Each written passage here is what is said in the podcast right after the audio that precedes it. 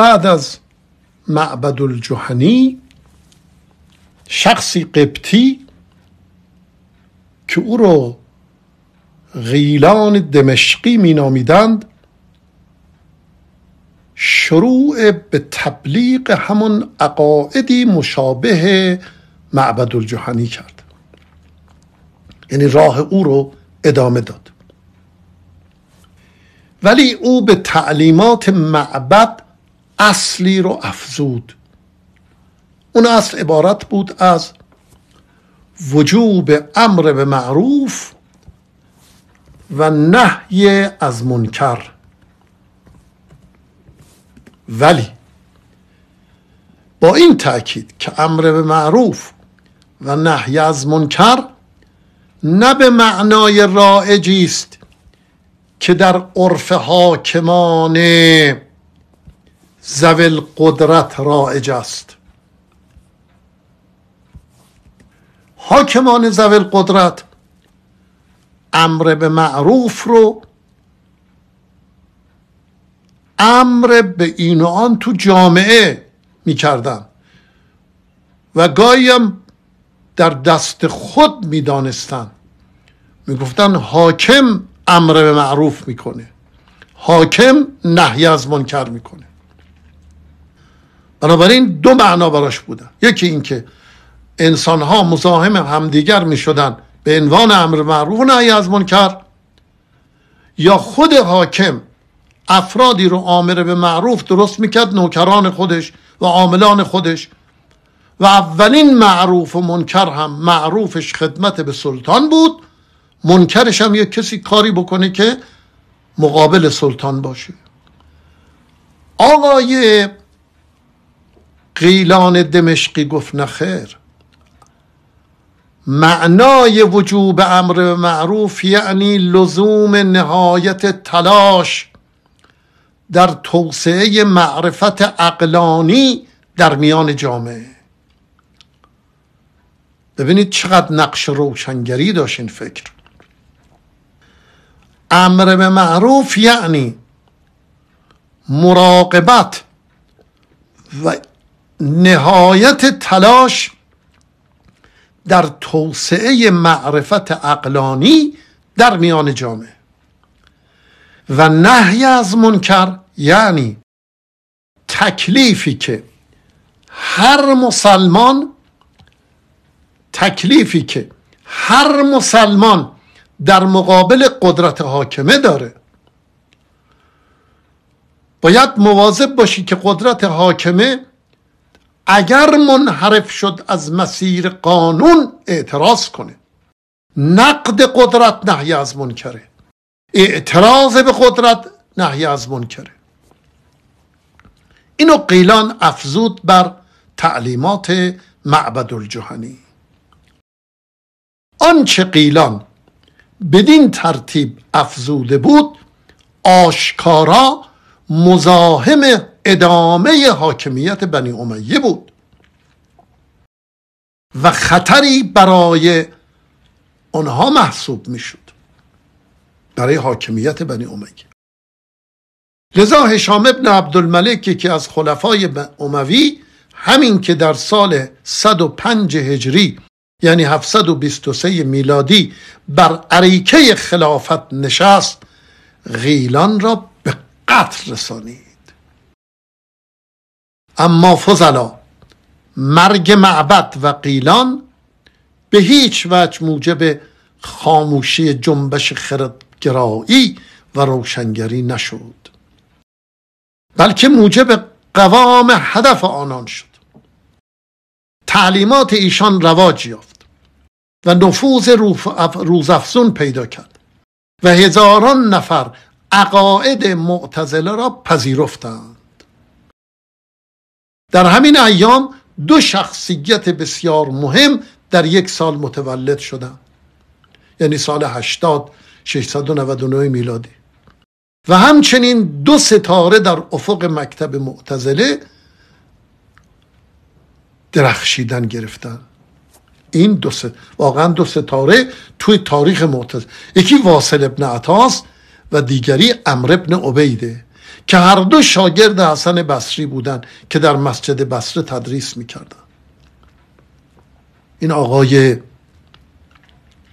حسن بصری در مسجد بصره تدریس می‌کرد و اینا شاگرداش بود بیشترین پیشرفت بیشترین پیشرفت و اطلاع مکتب اعتزال مرهون واصل ابن عطا و امر ابن عبیده.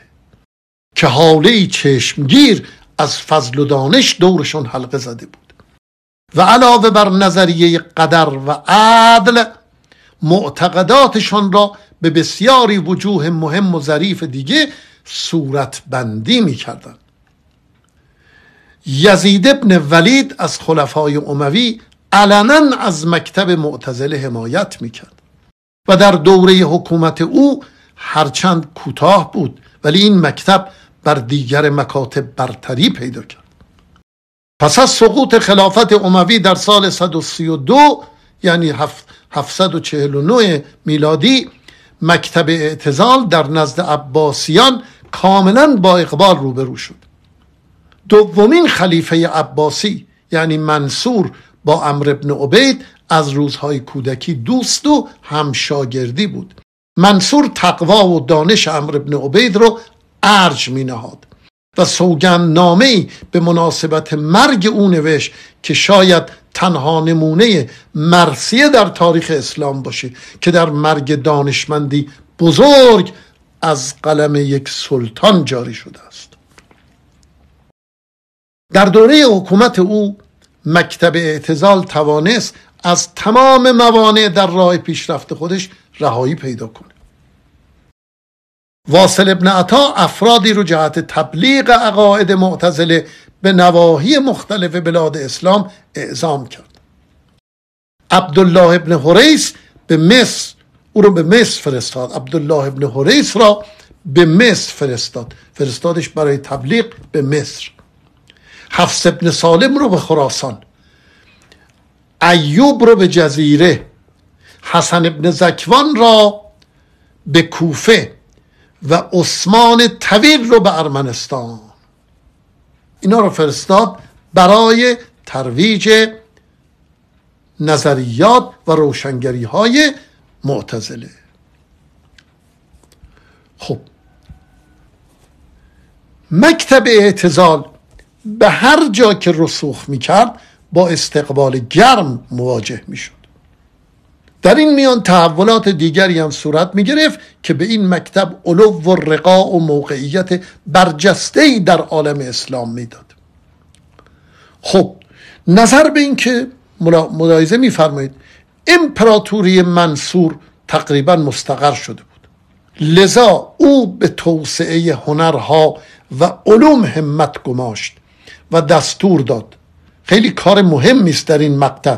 اینا می‌تونیم همه اینا رو میراث تفکر روشنگری روشنگرانه معتزله بدانیم. دستور داد منصور هر گونه کتابی که در فلسفه و علم به زبان سانسکریت فارسی سریانی یونانی در دسترس باشه به عربی ترجمه بشه. نهضت ترجمه اینجا آغاز شد. این گونه ترجمه ها که تحت حمایت دربار خلافت انجام می‌شد تا حد زیادی تحقیق در فلسفه و علم را ترغیب می‌کرد. یهودیان و مسیحیان و زرتشتیان و دیگران به طرح بعضی اشکالات فلسفی به اصول عقاعدی پرداختند و حتی به خود اجازه دادند به انتقاد از اسلام مبادرت بورزند. چیز عجیبیه. در یک مقطع اینقدر آزادی اندیشه رائج شد. منصور بسیار بردبار بود. دارای تحمل بود. بردبارتر از آن بود که اجازه بدهد با شمشیر از این گونه حملات علیه اسلام جلوگیری به عمر بیاد و مباحثه و استدلال رو کاملا آزاد گذارد. متکلمین متشرعه و اهل حدیث با غیر مسلمانان در این فضای آزاد به مباحثات عقلی پرداختند. لیکن حربی های اعتقادی و تعبدی دیگه در این گونه مباحث مؤثر نمی افتاد و آنها مجبور بودند برای حفظ آبرو عقب نشینی کنند در این لحظه حساس معتزله به یاری اسلام برخواستند و مجهز به حربه های عقل و مجادله دلائل غیر مسلمین را در هم کوبیدند و آنان را ساکت کردند. این موضوع اعتبار معتزلا بالا برد و بعضی از برجسته ترین فضلا پیرو نظریه های آنها گردیدند.